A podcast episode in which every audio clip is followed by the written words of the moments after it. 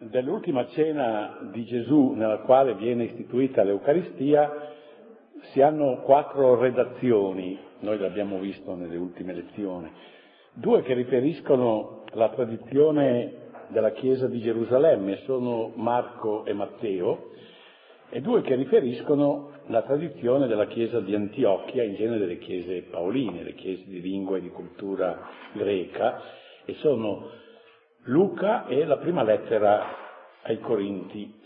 Noi le abbiamo esaminato nella loro sostanziale convergenza e nelle loro differenze, che sono proprio poche.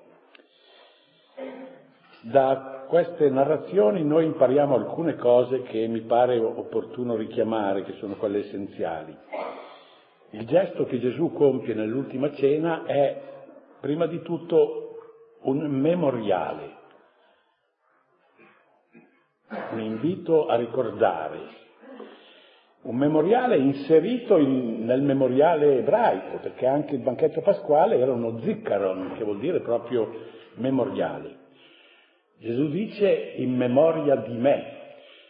Noi dovremmo riflettere su questa parola di Gesù, specialmente in questi ultimi 30-40 anni, con tutte le novità eh, pseudo-liturgiche che abbiamo inserito nella messa tutto, bisogna ricordarsi del terzo mondo, dei drogati, dei...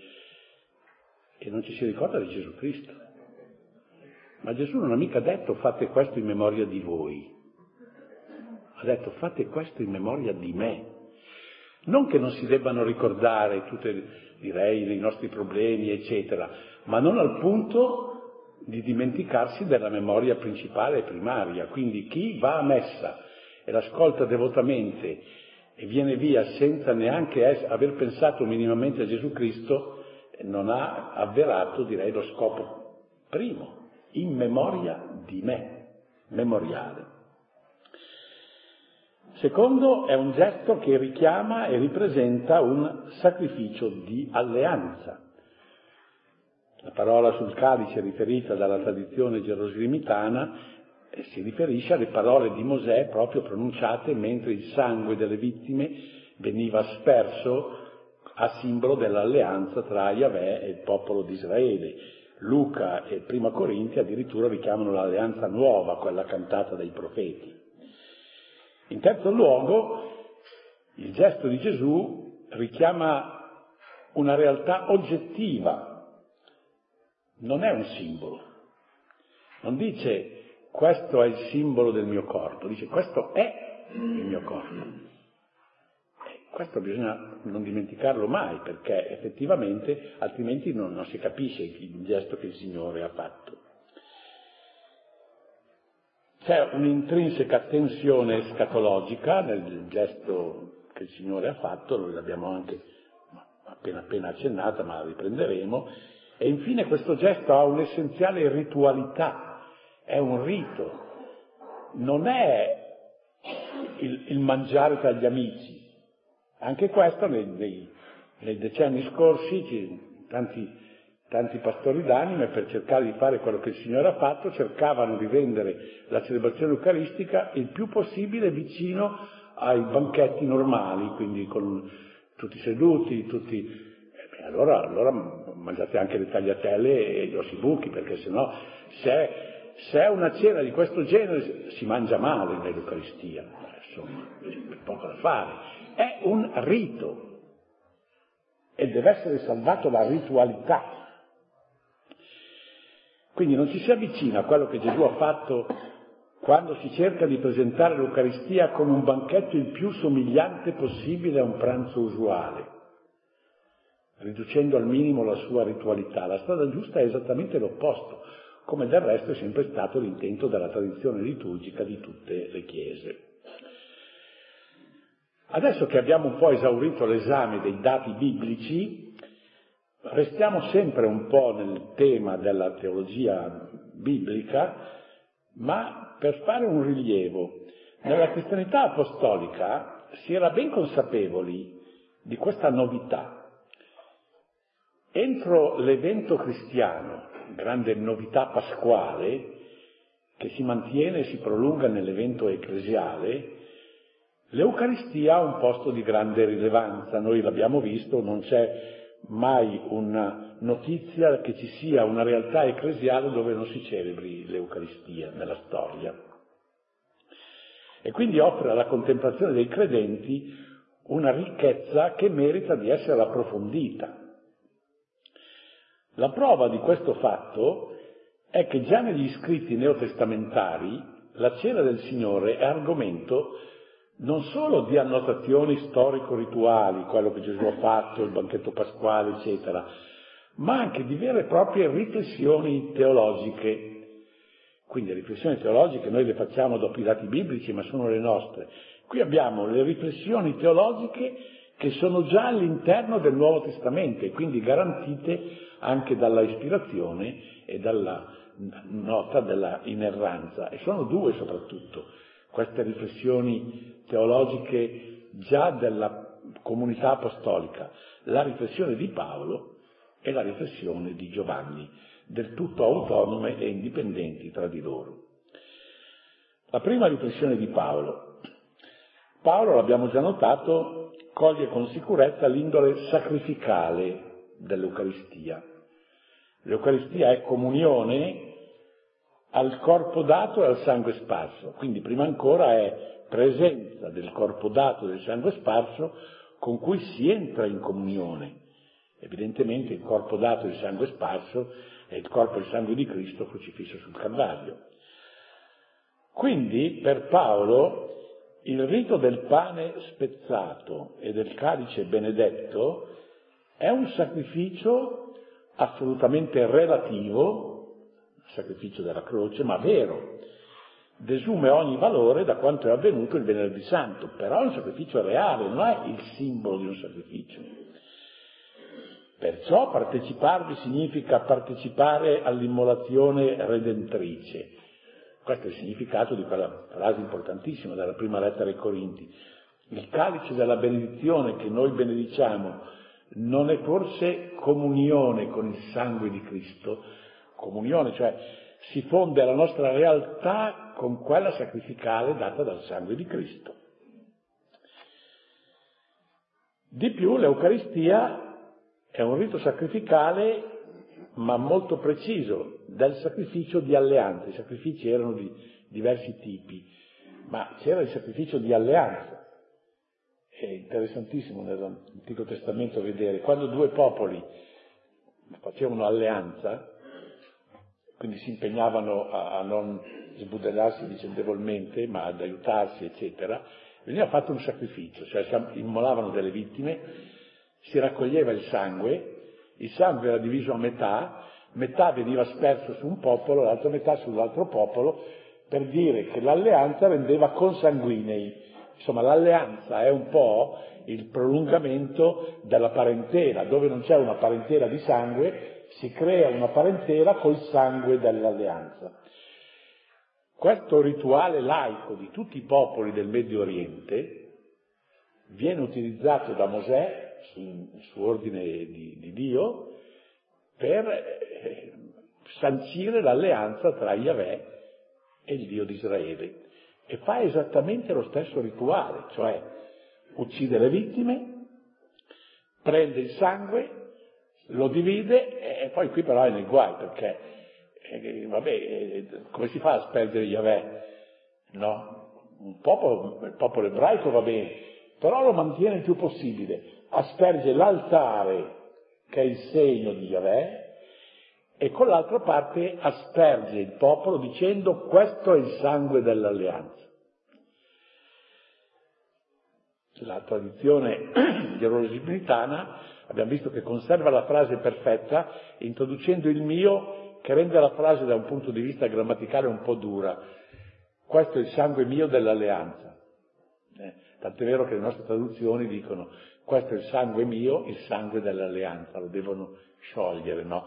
Ma l'importante è che questo sacrificio è un sacrificio di alleanza, cioè manifesta e ratifica la costituzione del popolo di Dio. Il popolo antico Israele nasce dopo che c'è stata l'alleanza con, con Yahweh.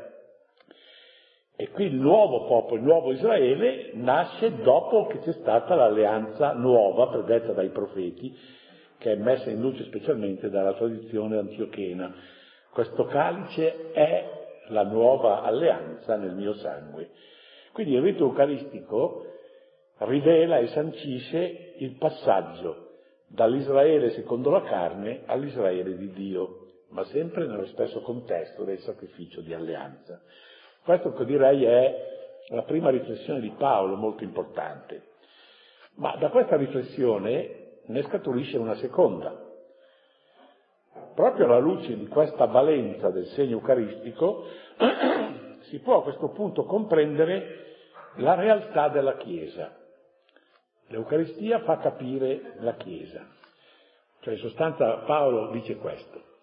I cristiani non sono individui isolati e sparsi, diventano un corpo solo perché, in grazia dell'unico pane che mangiate da tutti li rende reciprocamente concorporei. Lettera ai Corinti. Poiché c'è un solo pane, noi pur essendo i molti, o i polloi, la moltitudine, siamo un corpo solo. Infatti partecipiamo dell'unico pane. Qui per la prima volta si oltrepassa l'immagine della Chiesa popolo di Dio per arrivare all'immagine della Chiesa corpo. Ma poiché quel pane, che è principio di unità ecclesiale, nella sua verità profonda non è pane ma è il corpo di Cristo, questo è il mio corpo che è per voi, è naturale che in questa stessa lettera ai Corinti si giunga a una misteriosa identificazione della Chiesa, così radunata e compaginata dal mangiare lo stesso pane, con il Cristo stesso. Capitolo 12. Come infatti il corpo, pur essendo uno, ha molte membra, e tutte le membra, pur essendo molte, sono un corpo solo, così anche Cristo voi siete corpo di Cristo, ciascuno per la sua parte. Per la prima volta compare come eh, direi approfondimento sostanziale della natura della Chiesa l'idea di corpo di Cristo, che è un tema che sarà sviluppato soprattutto però dalle lettere della prigionia, cioè la lettera degli Efesini e la lettera ai Colossesi. Perché nella lettera della prigionia a questo contesto si aggiunge un altro concetto nuovo. La Chiesa è corpo, l'unico corpo. Qui si aggiunge, Cristo è il capo, si aggiunge l'idea di Cristo che fa lei, Cristo capo di tutto l'organismo ecclesiale. E questo sarà il vertice della sua ecclesiologia. Quindi, come vediamo, la seconda riflessione eucaristica di Paolo conduce alla natura della Chiesa. Terza riflessione. Questa riflessione seconda che abbiamo fatto, ecclesiologica, è come dire collettivistica, no?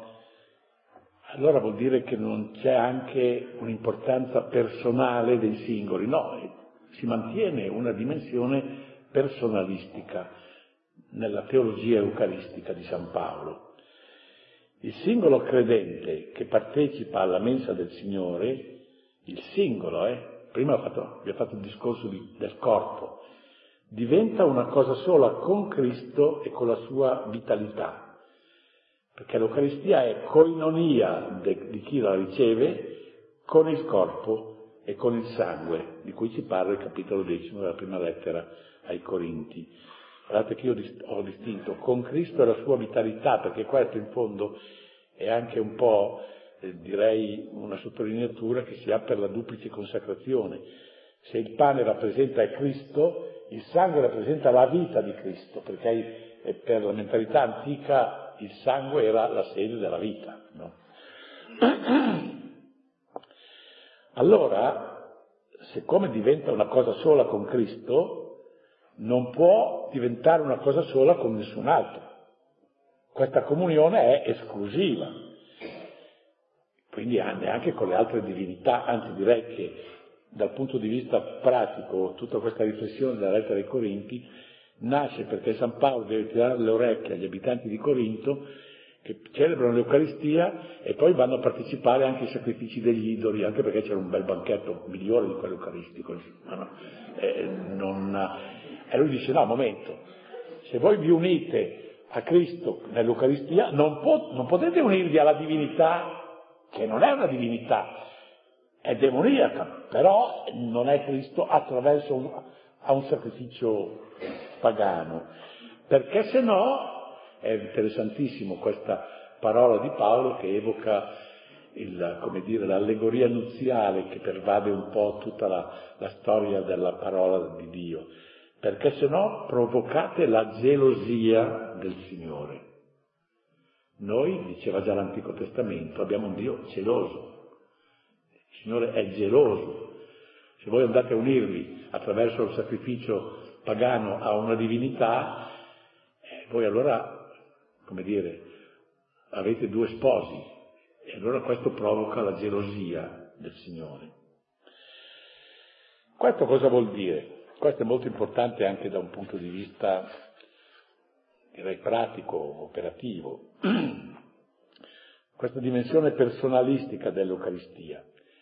Questo vuol dire che l'Eucaristia non può essere concepita come qualcosa di puramente cerimoniale ed esteriore. È una comunione dell'essere del concreto dell'uomo con Cristo e quindi mette in gioco l'intera esistenza del cristiano e chiama in causa il suo coerente comportamento. Su questo punto San Paolo ci raccomanda evitiamo di essere troppo superficiali e spensierati prima di accostarsi a questo banchetto, nel quale si annunzia la morte del Signore, capitolo 11, cioè si evoca efficacemente il sacrificio redentore, bisogna, che è il versetto 28 del capitolo 11, bisogna esaminarsi bene. Cioè la cristiana è una cosa seria, non si può andare così, eh, come, come, una volta c'era il bacio della reliquia della Madonna, la mia parrocchia quando ero ragazzo io, eh, tutti i momenti c'era il bacio della reliquia, tutti, tutti, i santi, tutte le madonne, no? Anche perché poi c'era sempre il piatto dell'offerta anche, quindi era molto importante. Però tutto sommato io non sono così severo perché il bacio della reliquia della Madonna serviva almeno una cosa pastoralmente, serviva a dare un contatto con la liturgia e quindi con la vita della Chiesa anche per quelli che non erano in condizione di ricevere l'Eucaristia.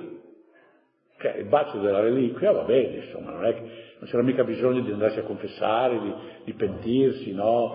E, insomma, però intanto era un segno. Adesso il bacio della reliquia non c'è più e l'Eucaristia è diventato il bacio della reliquia. Tutti vogliono fare la comunione senza cambiare niente della loro vita. Eh no, eh. L'Eucaristia non può essere capita così. Bisogna esaminarsi bene, dice San Paolo, e l'esame è duplice, lo dice sempre lui, guardate che io non invento niente, è tutto nella lettera ai Corinti questo. Uno che è esplicitamente qui richiamato è uno che è desumibile del contesto di tutta l'ammonizione ai fedeli di Corinto. Quello esplicito riguarda la fede, che deve metterci in grado di riconoscere il corpo del Signore. Per poter accedere all'Eucaristia bisogna riconoscere il corpo del Signore. Eh, cioè, quindi ci vuole la fede, proprio la fede in genere, ma la fede proprio nell'Eucaristia, cioè la realtà sostanziale nascosta nel rito. Quello implicito, l'esame implicito, riguarda la coerenza della vita con l'insegnamento morale del Signore e in particolare col comando evangelico della carità, e quindi il rispetto della Chiesa intesa giustamente come comunione tra i fratelli, nella quale deve regnare l'amore. Quindi quando, quando uno eh, eh, litiga con tutti e rotta con tutti, eh, deve stare attento a fare la comunione, perché questo smentisce un po' l'idea fondamentale della vita ecclesiale. Ma anche direi con tutto l'impegno morale, essendo un sacrificio di alleanza, Qual erano? Sapete che quando i due popoli facevano l'alleanza c'erano le clausole dell'alleanza, no?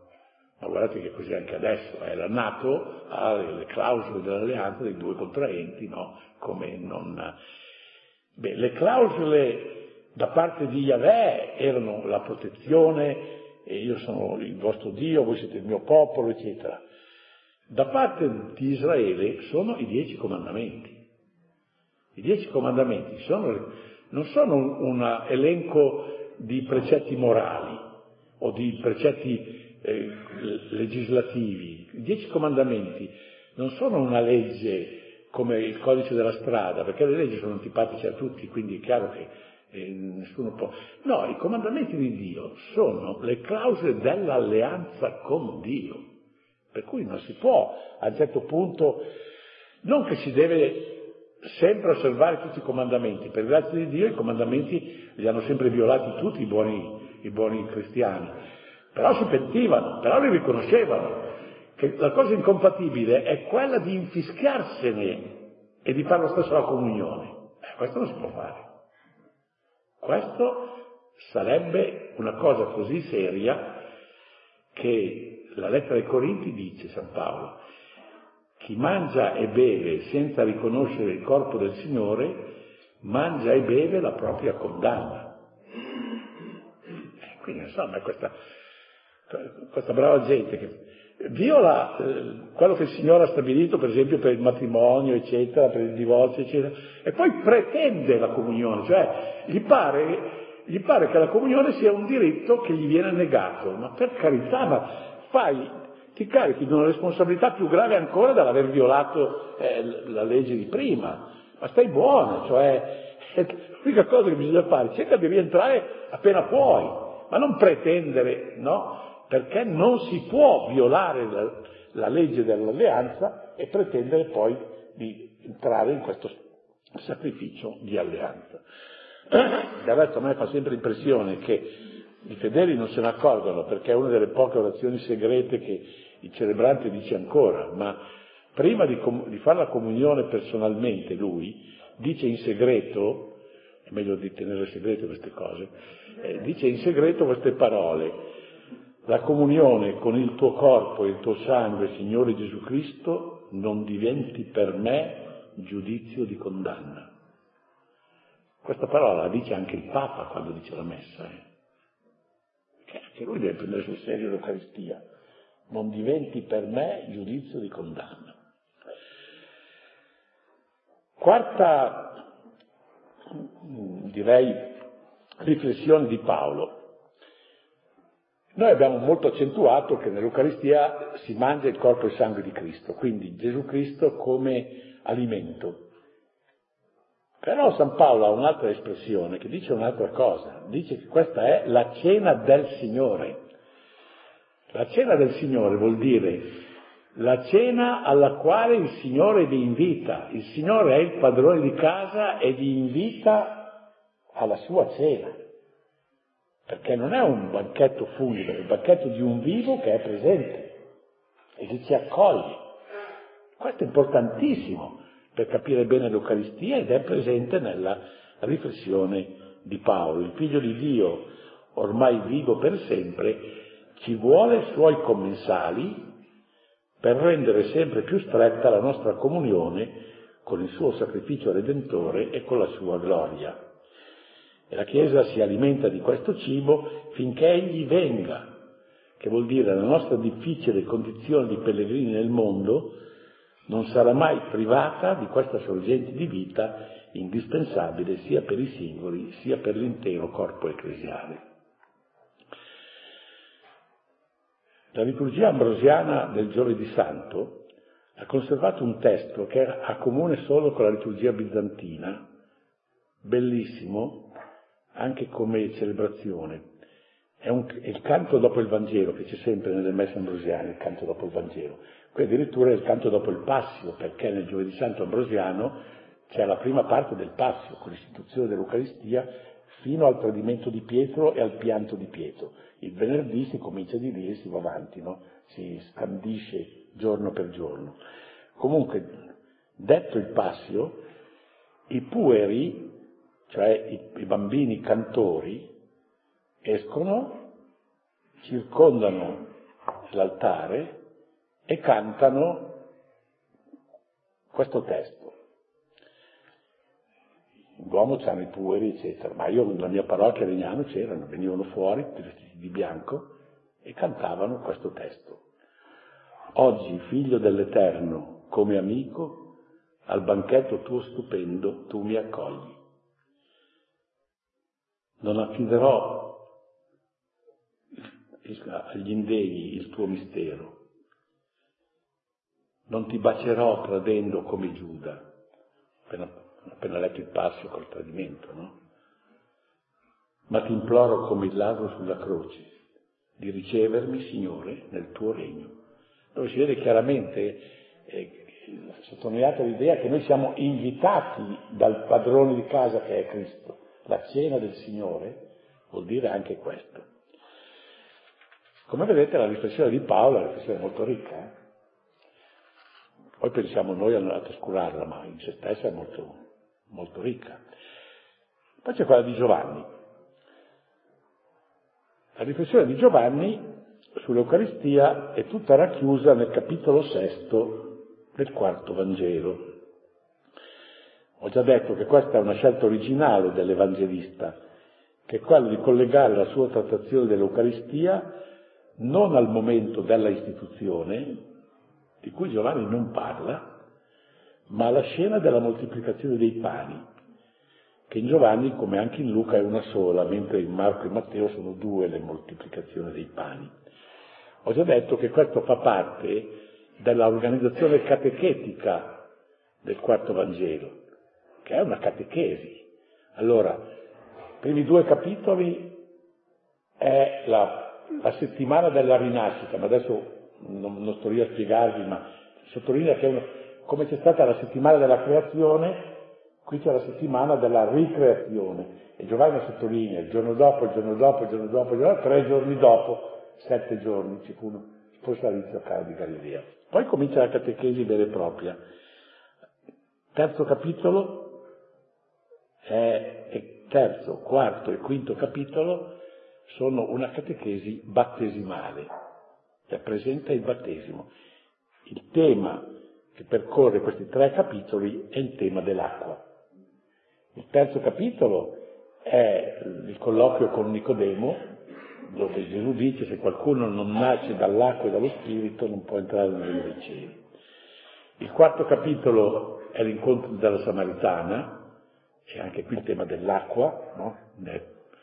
anzi parte proprio dall'acqua, no? Gesù chiede da bere alla Samaritana.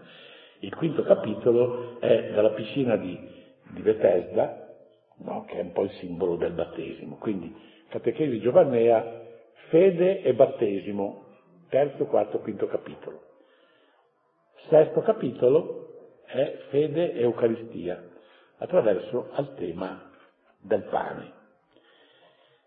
E il tema del pane è scandito così in questo capitolo molto lungo, cioè prima di tutto il tema del pane viene svolto attraverso l'episodio della moltiplicazione dei pani, poi dis- il discorso sull'origine celeste di Gesù, poi finalmente il discorso della carne e del sangue dati per la vita del mondo, ma tutto nel contesto e nella finalità eucaristica. Allora vediamo quali sono, eh, come dire, le riflessioni di Giovanni. Dunque, intanto ho detto che eh, parte dalla moltiplicazione dei pani. Non era una novità assoluta, perché anche nella narrazione dei sinottici il racconto della moltiplicazione dei pani alludeva all'Eucaristia, perché veniva eh, costruito usando gli stessi verbi con la stessa successione eh, della, dell'istituzione dell'Eucaristia. Prese il pane, lo benedisse, lo spezzò e lo diede. È quello che fa anche nella moltiplicazione dei pani. Però è chiaro che mh, mm, i sinottici non ne approfittano lì per parlare dell'Eucaristia perché rimandano tutto alla, all'ultima cena. Giovanni invece, che nell'ultima cena ha in mente un'altra cosa, tratta dell'Eucaristia proprio qui. Gli esegeti a un certo momento hanno cominciato a dire ma no, ma questo discorso, una prima parte riguarda la fede, la seconda riguarda l'Eucaristia, ma dai, non, non, non dite storie. Questo Evangelo, che è stato scritto all'inizio del secondo secolo, fine del primo secolo, inizio del secondo secolo, Ma il rito eucaristico era già celebrato benissimo da tutti, quindi è chiaro che loro capivano benissimo la logica eucaristica di tutto, di tutto il discorso.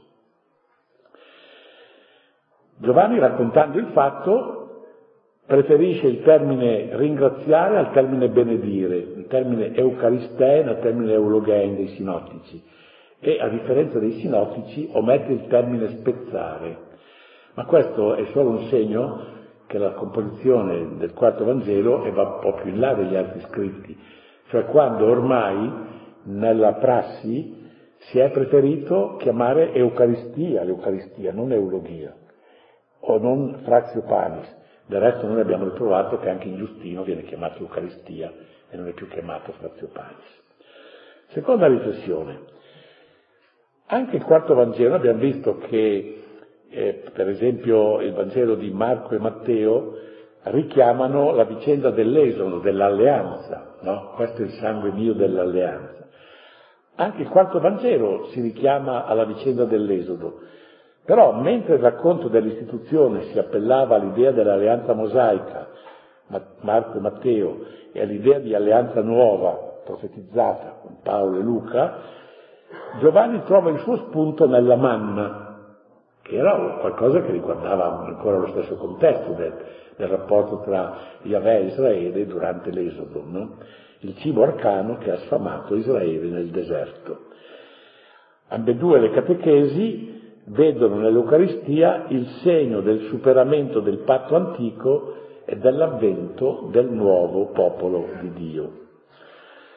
La diversità essenziale tra i due nutrimenti, cioè la manna di Mosè e l'Eucaristia di Gesù, è che la vicenda della manna è ancora tutta racchiusa nei confini del mondo perituro.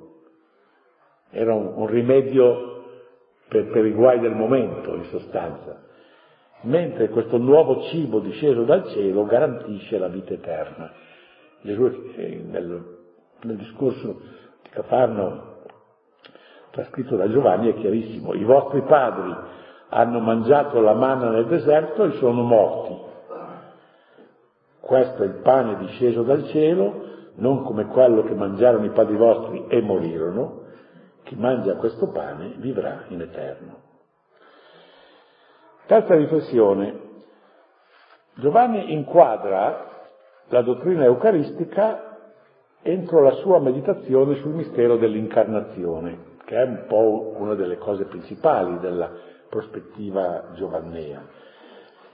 La manducazione della carne e del sangue di Gesù è vista come il punto estremo della missione dal cielo del pane, cioè del, del figlio di Dio. Io sono il pane disceso dal cielo. L'Eucaristia si colloca dunque come il momento più vicino a noi, finale della discesa, del cerchio salvifico, cioè della discesa del Verbo nel mondo e della sua risalita al Padre insieme con quelli che credono in Lui, perché questo io devo averlo già detto altre volte, ma è importantissimo. Nei discorsi dell'ultima cena, capitolo sempre di Giovanni, al capitolo sedicesimo, Gesù dice una frase che letta così uno la trascura perché sembra una frase di poco conto, invece è fondamentale, dice io sono uscito dal Padre e sono venuto nel mondo, ora lascio il mondo e vado al Padre. Perché è fondamentale? Perché questa ha una struttura letteraria accuratissima che è chiasmatica. Cioè se voi vedete lo schema c'è padre, padre, mondo, mondo, padre. A, B, B, A. Io sono uscito dal padre, sono venuto nel mondo. Adesso lascio il mondo e vado al Padre. Cioè per Giovanni tutta la storia di salvezza è una specie di ascensore. Il figlio di Dio discende fino a noi e poi risale. Chi riesce ad aggrapparsi a lui riesce a salvarsi e, e va nella vita eterna. Questa è un po' l'ottica di Giovanni. Ora l'Eucaristia è vista come il punto finale della discesa, il punto a cui ci si deve aggrappare per poter risalire, no? In questa prospettiva si capiscono le parole, che non sempre è facile da capire, nel capitolo sesto, verso la fine, Questo li scandalizza quando ha detto che bisogna mangiare la sua carne e bere il suo sangue. Questo li scandalizza. E allora quando vedrete il figlio dell'uomo ascendere dove si trovava prima, ma vi meravigliate di questo che è soltanto il punto più basso, cosa dovrete fare quando vedrete il punto più alto, no? Quando il Signore sale al cielo con tutti quelli che avranno diritto a Lui perché hanno mangiato del pane della vita. No? Terza riflessione, proprio perché è punto terminale della missione salvifica di Gesù, l'Eucaristia è per Giovanni la causa della nostra risurrezione e della vita eterna. Chi mangia la mia carne e beve il mio sangue ha la vita eterna e io lo risusciterò nell'ultimo giorno. Chi è raggiunto dal Figlio di Dio nella sua catabasis, nella sua discesa, potrà aver parte alla sua anabasis, alla sua risalita al Padre, risalita che trova il compimento finale appunto nella risurrezione. Però con una precisazione. Nel linguaggio giovanneo, a differenza dei sinottici, vita eterna non vuol mica dire solo il paradiso. Eh? La vita eterna comincia qui. La vita eterna eh, non è soltanto l'esistenza luminosa e definitiva dell'uomo salvato. La vita eterna comincia nell'esperienza viva della, della fede. Capitolo 17 di Giovanni, discorsi dell'ultima cena. Questa è la vita eterna. Cos'è la vita? Questa. Che conoscano te, l'unico vero Dio, e colui che hai mandato Gesù Cristo, che è la fede, in sostanza. Quindi la vita eterna è già presente, no? Conseguentemente l'Eucaristia non è soltanto pegno e anticipazione della felicità escatologica, è anche condizione e alimento della vita nuova che consiste sostanzialmente in una mutua immanenza tra Cristo e noi. Chi mangia la mia carne e beve il mio sangue dimora in me e io in lui, che è un'immanenza che coinvolge anche il Padre. Come il Padre che ha la vita ha mandato me e io vivo per il Padre, così anche colui che mangia di me vivrà per me, e quindi è sottinteso, e vivrà per il Padre. Quarta riflessione, e ultima, Giovanni non si nasconde che questo è un discorso difficile. È un discorso difficile quello dell'Eucaristia. Ed è stata secondo me una grande insipienza liturgica quella di aver eliminato tutto, direi, l'apparato che circondava la manducazione eucaristica per renderlo il più possibile vicino alla manducazione comune, no? Pensate com'era prima la distribuzione della comunione. Il fedele lo riceveva in ginocchio, no? Poteva dare la comunione solo il sacerdote e il diacono, non gli altri, no? C'erano le tovaglie. Questo perché? Perché la fede eucaristica è una fede difficile. Bisogna far capire e richiamare sempre che è una manducazione diversa da mangiare un pezzo di pane. Cosa abbiamo fatto noi in questi felici anni spensierati? Oh, bisogna stare in piedi, perché va bene, è meglio stare in piedi, benissimo. Tovaglie non servono, tranne a Bologna, che con grande mia soddisfazione ho visto che a Bologna si tendono ancora le tovaglie. Ho trovato qui. L'Eucaristia viene distribuita da tutti.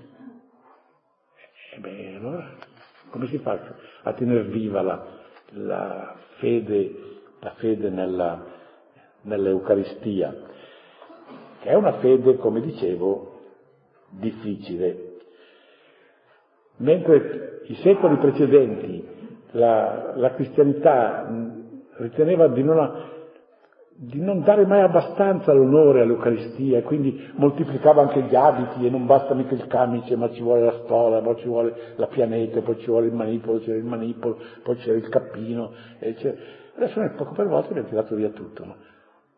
Mi pare che si siano fermati un po' proprio, non, proprio in camicia, in camicia non distribuiamo la, l'Eucaristia, no?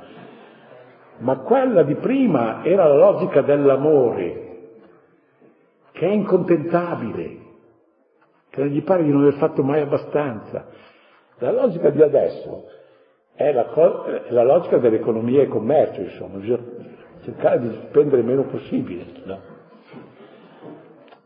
Io credo che bisognerebbe ripensarle un po' davvero queste cose, perché è una fede difficile. Io sono stato, ho fatto un'esperienza, io a Milano ero amico degli armeni, gli armeni non cattolici, eh, gli armeni, mm, perché tra l'altro il loro parroco veniva alle mie lezioni di teologia, perché non aveva niente da fare probabilmente, ma, e, e, non, e, e poi mi invitava, no? Io andavo alla celebrazione, mi metteva su proprio un bel, bel col drappa lì, con tutte le cose, no? Anzi, qualche volta mi ha fatto fare anche il panegirico del loro santo, che è San Gregorio Illuminatore, che è un santo vero, no? Lo facevo fuori dalla messa, cioè cercavo di non eh, fare delle troppe... e lui era molto rispettoso. Beh, io ho visto una cosa strana degli armeni. Gli armeni l'Eucaristia la ricevono come noi adesso, cioè i fedeli vanno in piedi in fila, però il sacerdote sta in ginocchio a distribuirla e che tra l'altro comporta che il presbiterio sia un'altezza più alta della, della Chiesa, no? nelle chiese armene ci vuole in modo tale che la mano del sacerdote sia all'altezza. Io ho fatto questo ragionamento, non interessa una, una, una cosa o l'altra, ma interessa che ci sia qualcosa per far capire che non è andare a mangiare la pizza con gli amici. Questo è importante. Quindi anche gli armeni mi hanno servito. Poi quando ho fatto il venticinquesimo della loro chiesa mi hanno invitato al primo albergo di Milano, perché sono pieni di soldi gli armeni, eh. sono solo dei commercianti nati, loro non, non, eh, quindi hanno tutto, e hanno invitato il vescovo che veniva da Parigi, o un pranzo che non finiva più, anche perché era pieno di discorsi, tutti facevano discorsi per questo grande avvenimento, il vescovo, il clima, le cose.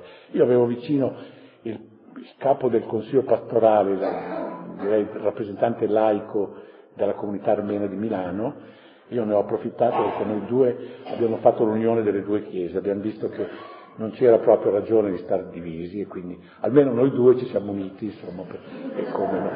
E poi ha fatto parlare me, però hanno parlato tutti in armeno, eh. Allora io mi sono scusato, mi scuso che non Parlo in armeno perché non ho ancora studiato i verbi irregolari. Comunque era, era, molto... Poi una volta gli hanno rubato il calice e il Cardinale Colombo gli, ha, gli hanno fatto, gli dato subito un calice. Però questo l'ho imparato dagli armeni, che bisogna fare qualcosa, non togliere tutto. Io sono stato molto contento che venendo a Bologna ho trovato una chiesa che si ricorda, si ricorda ancora di mettere la tovaglia, ma sapete che siamo, siamo gli unici della Chiesa Cattolica, eh? Non so fin quando riusciremo a resistere. E soprattutto non so fin quando riusciremo a resistere a non usare i ministri straordinari dell'Eucaristia, che è la banalizzazione. A, Bologna l'Eucaristia l'amministrano i sacerdoti, i diaconi e gli accoliti, che è un ministero, perché quelli si chiamano, si fanno gli esercizi, eccetera, non chiunque si dà le donne mettono l'Eucaristia nella borsetta e vanno a portare, ma no. Come si fa? Vabbè. Come tutti i vecchi dico delle cose inutili, ma insomma. Però sempre nella speranza che qualcosa cambi.